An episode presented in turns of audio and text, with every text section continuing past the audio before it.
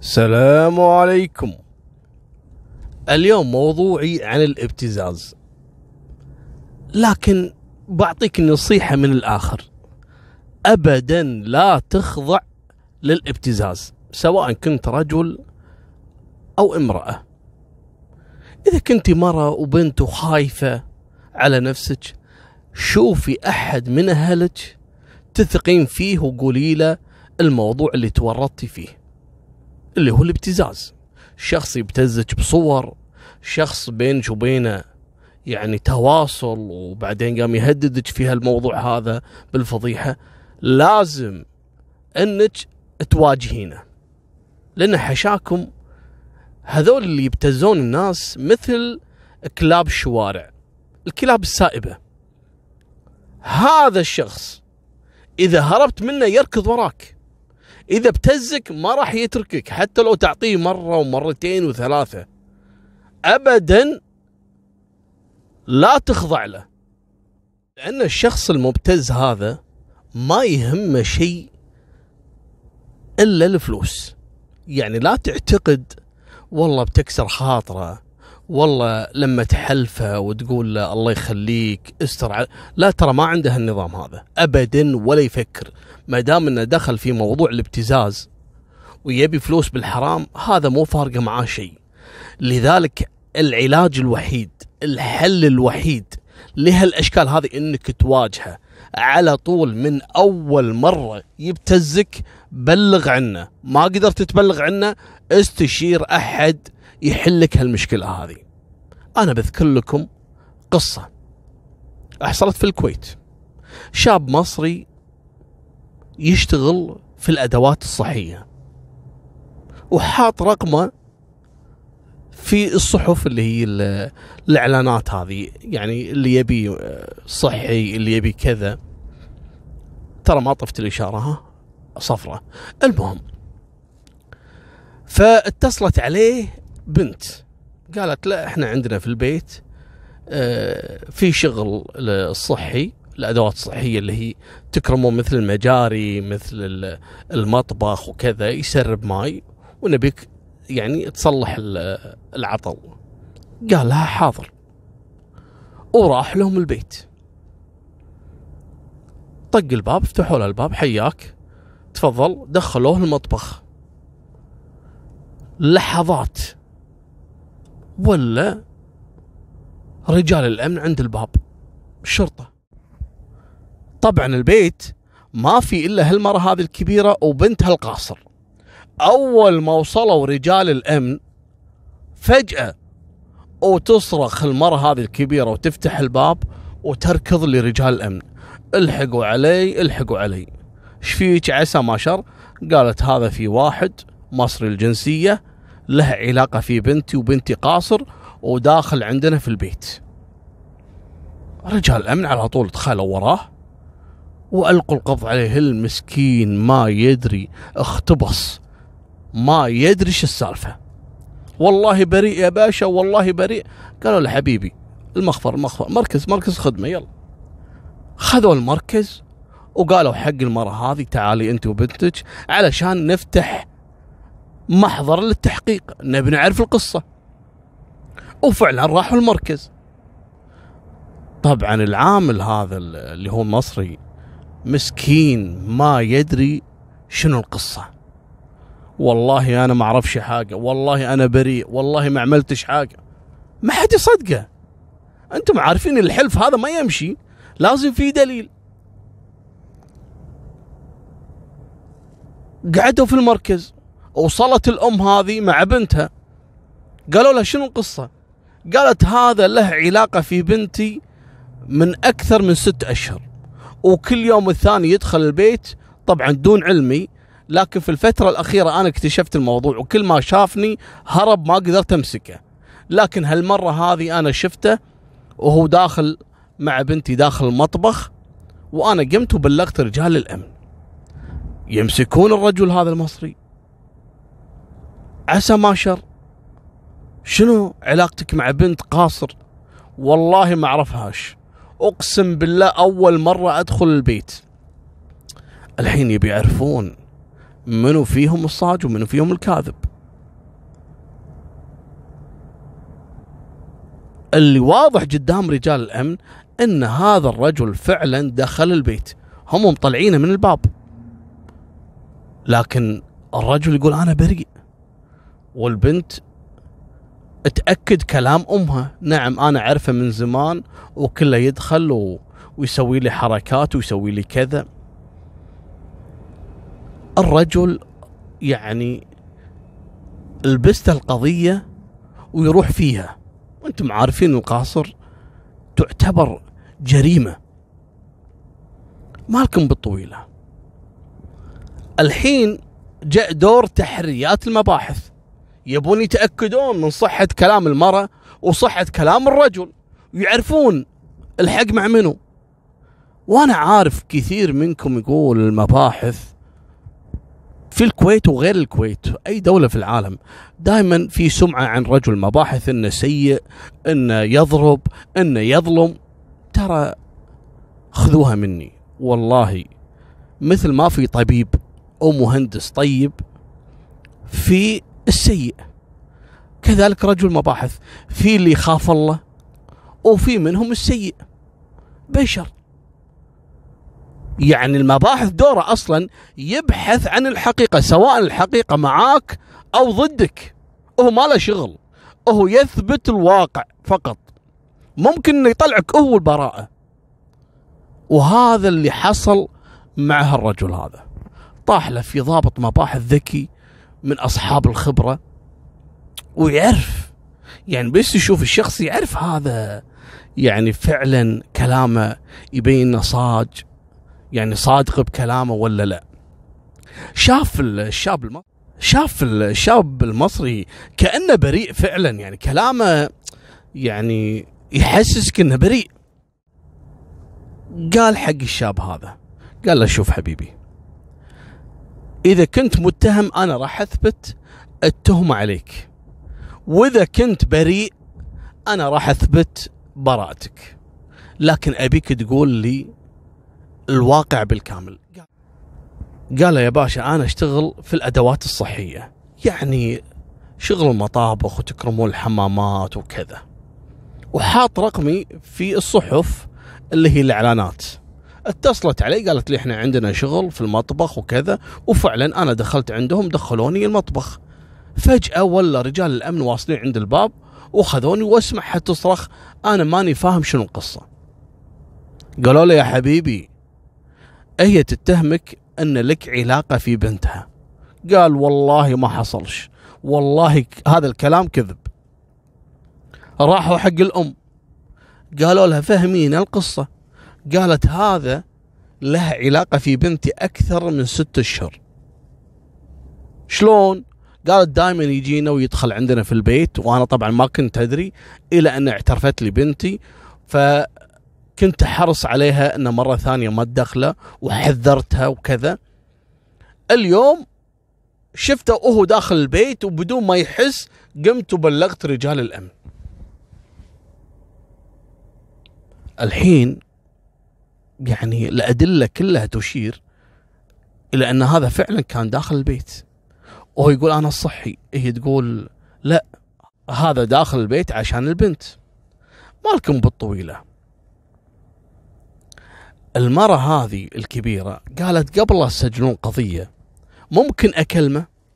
قالوا لها ما في مشكلة. ممكن يتصالحون ممكن يكونون يعني على اتفاق. وينهون هالقضية. قالوا له ما في مشكلة. وفعلا قعدت ويا الشاب المصري وكلمته اللي هي أم البنت. قالت له شوف عطني ألف دينار وأنا أتنازل عن القضية. الرجال قاعد يبكي. ويصرخ قال والله ما عندي دينار. أنا رجل على باب الله. أنا لسه واصل أصلا من مصر. وين أجمع ألف دينار؟ لما سمعها رجل مباحث قال لحظة شوي لحظة شوي تعال تعال. أنت توك واصل من مصر؟ قال له إي نعم ما صار لي ثلاثة أشهر يعني. قال له متأكد أنت؟ قال له الجواز موجود. طلع له الجواز ولا فعلا الشخص هذا دخل الكويت من ثلاثة أشهر. راح ضابط المباحث حق الأم. قال لها بس لك سؤال ولازم تجاوبيني بدقة.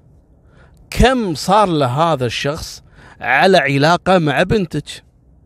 قالت صار له أكثر من ستة أشهر. قالها متأكدة؟ ممكن خمسة أشهر. قالت لا لا لا أكثر من ستة أشهر. قال أوكي. هني الله يسلمك أنت كذابة وهذا الولد بريء ولا له علاقة وأنت راح تتعرضين إلى قضية. قضية ابتزاز واتهام رجل بريء وازعاج سلطات وراح تاكلين هوا. قالت ليش؟ شلون يعني أنا الحين أستعين فيكم علشان تنقذوني من هالشخص هذا اللي يدخل عند بنتي القاصر؟ وأنتم تقولون هالكلام؟ قالوا له إي نعم. لأن هذا الشاب المصري أصلا دخل الكويت من ثلاثة أشهر. شلون له علاقة في بنتك صار له أكثر من ستة أشهر؟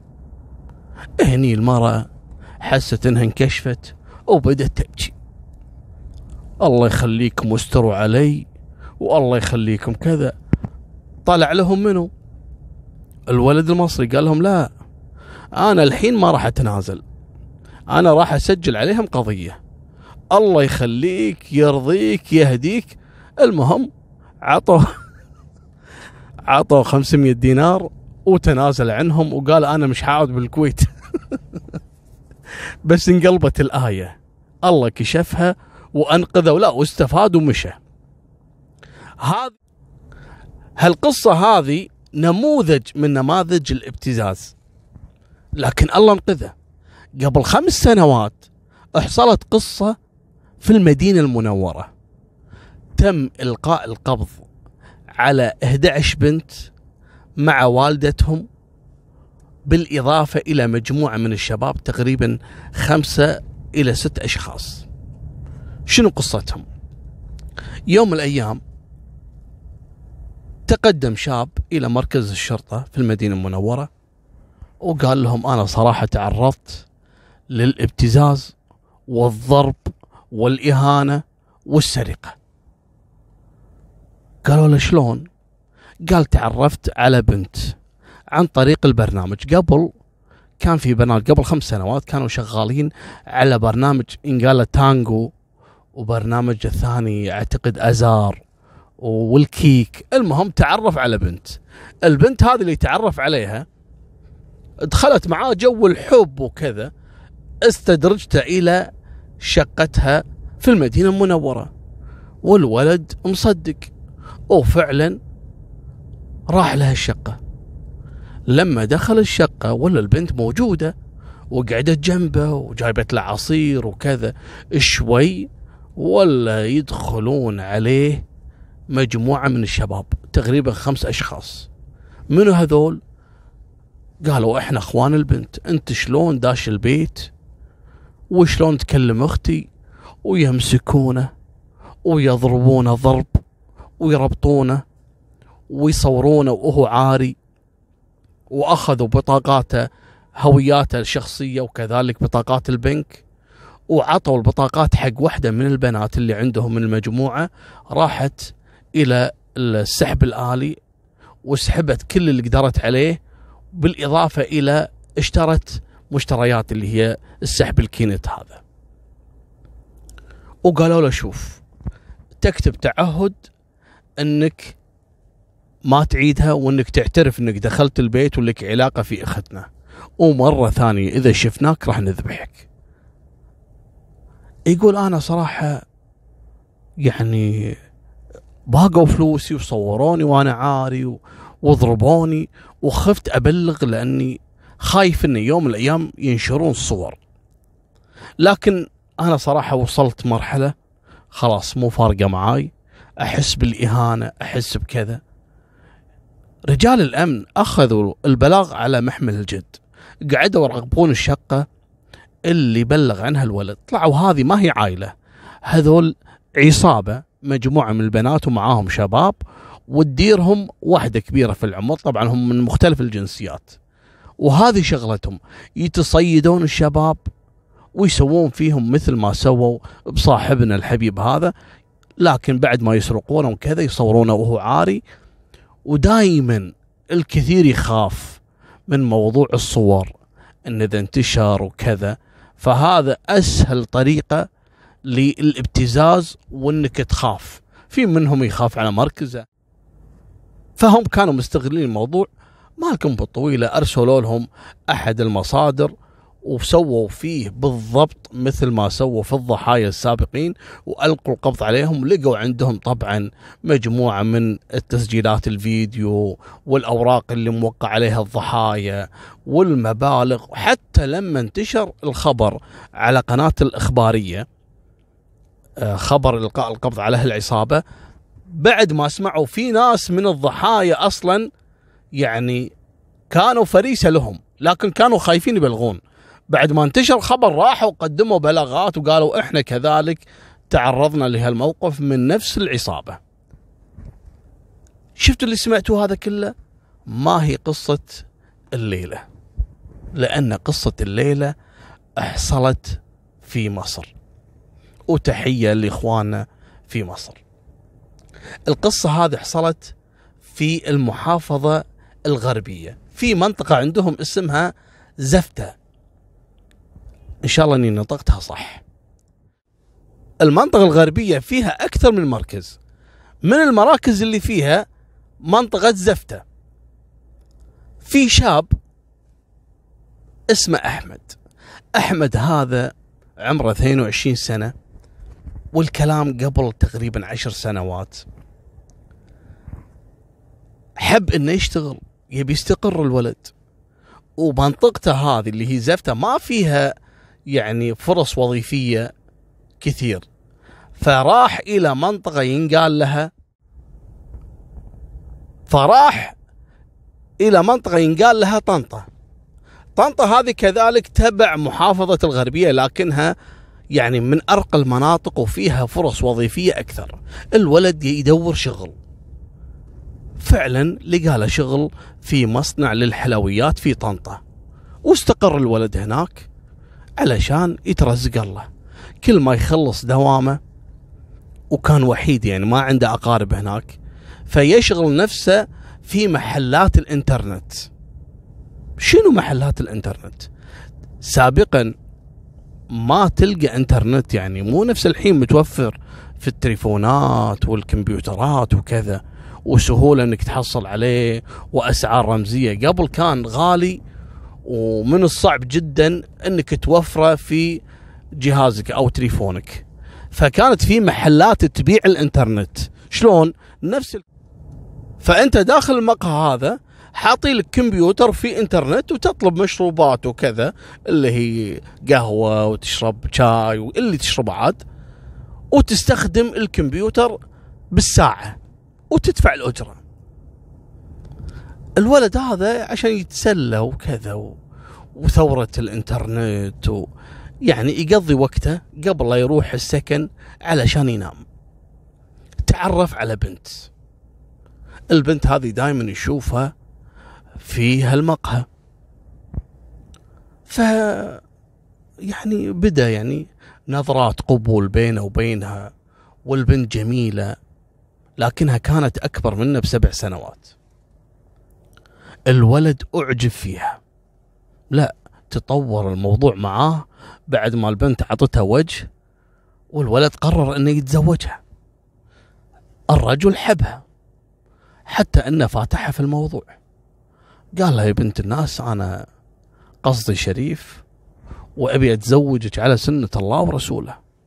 شلون؟ قالت والله بصراحة أنت شاب كويس و... و... وذوق.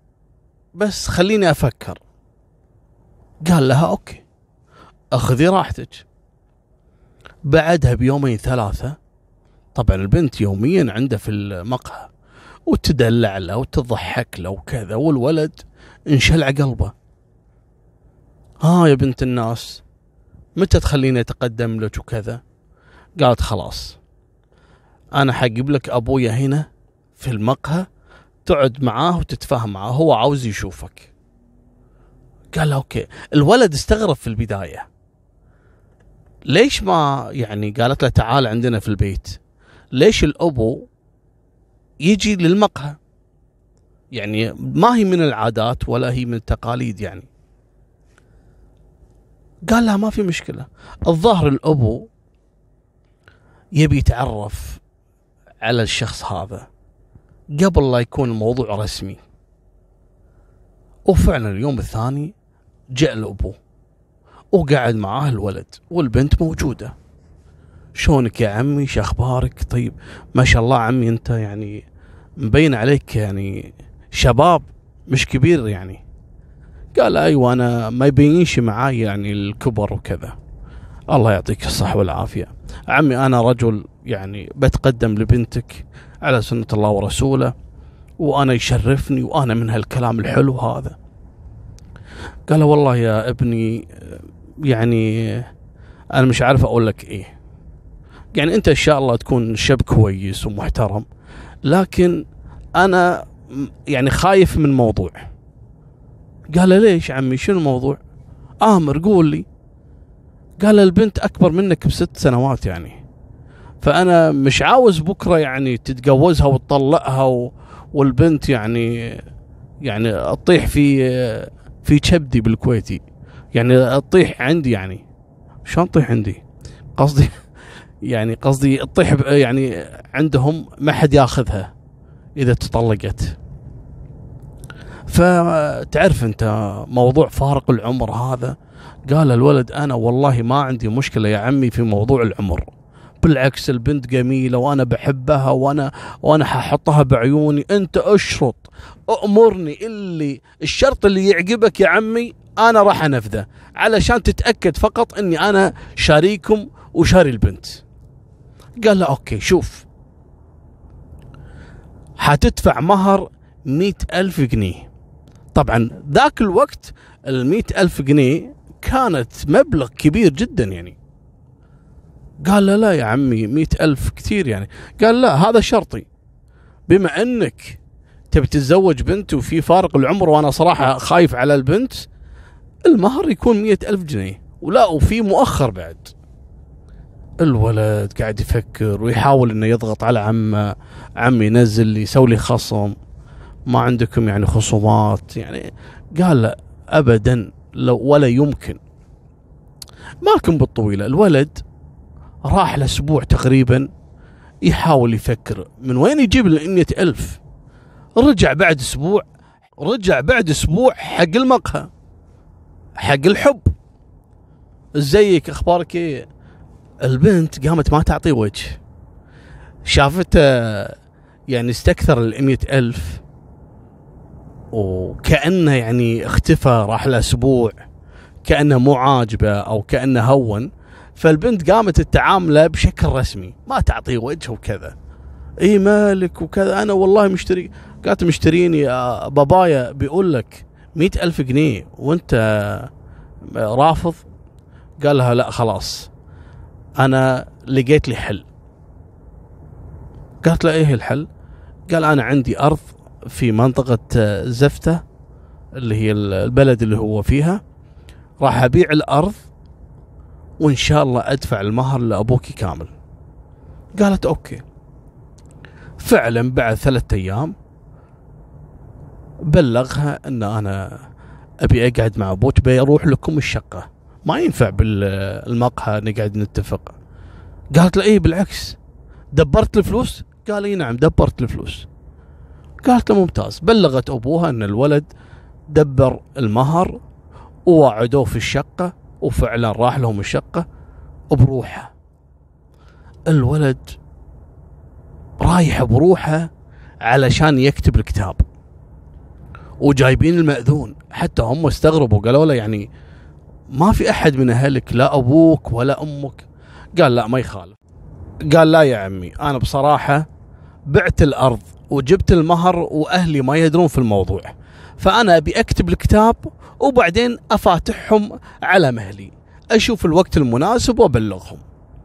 قالوا لا على بركة الله. فعلا الولد أعطاهم الأمية ألف وجابوا المأذون وكتب كتابه على البنت. تمام تمام.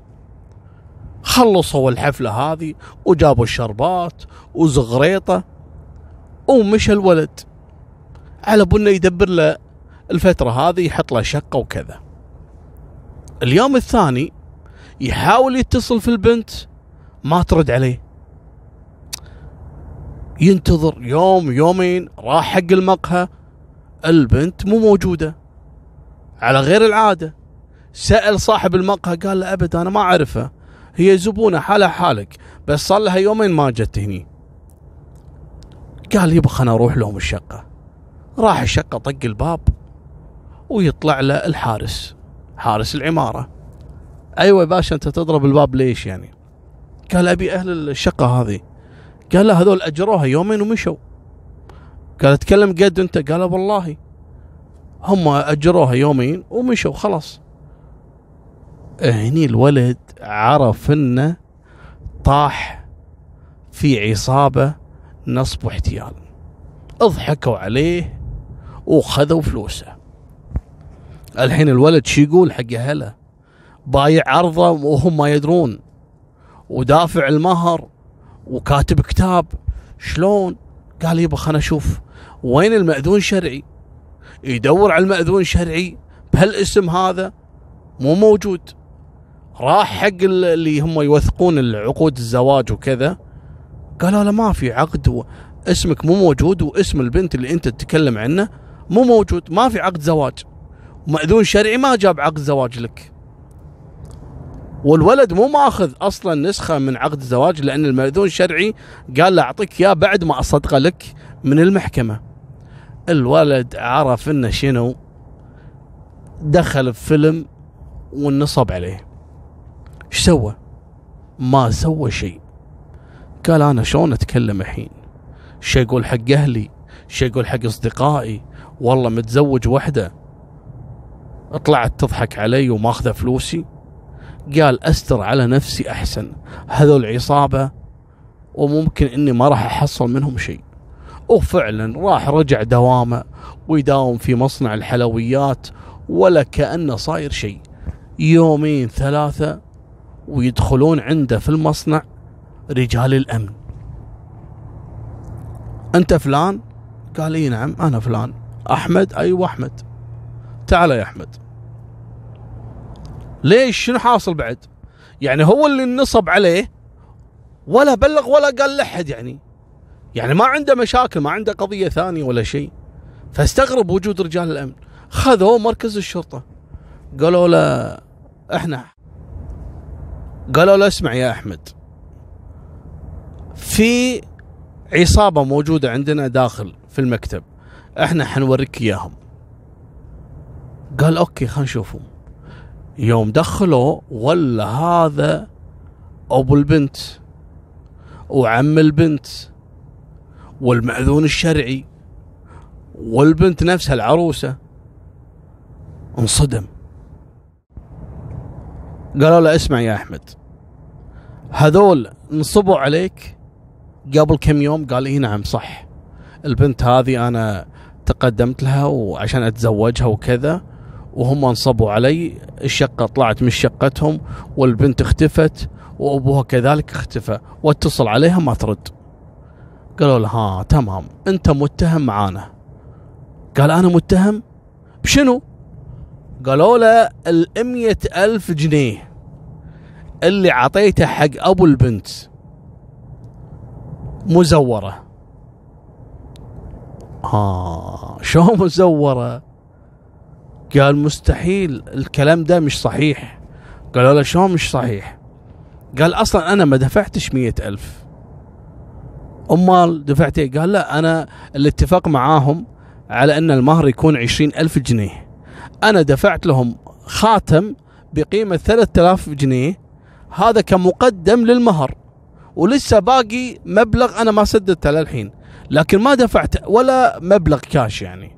وهو فعلا الولد معطيهم ال ألف جنيه وعطاها خاتم بثلاث آلاف جنيه وجاب لهم الفاتورة من محل ذهب. لكن أنكر موضوع ال ألف.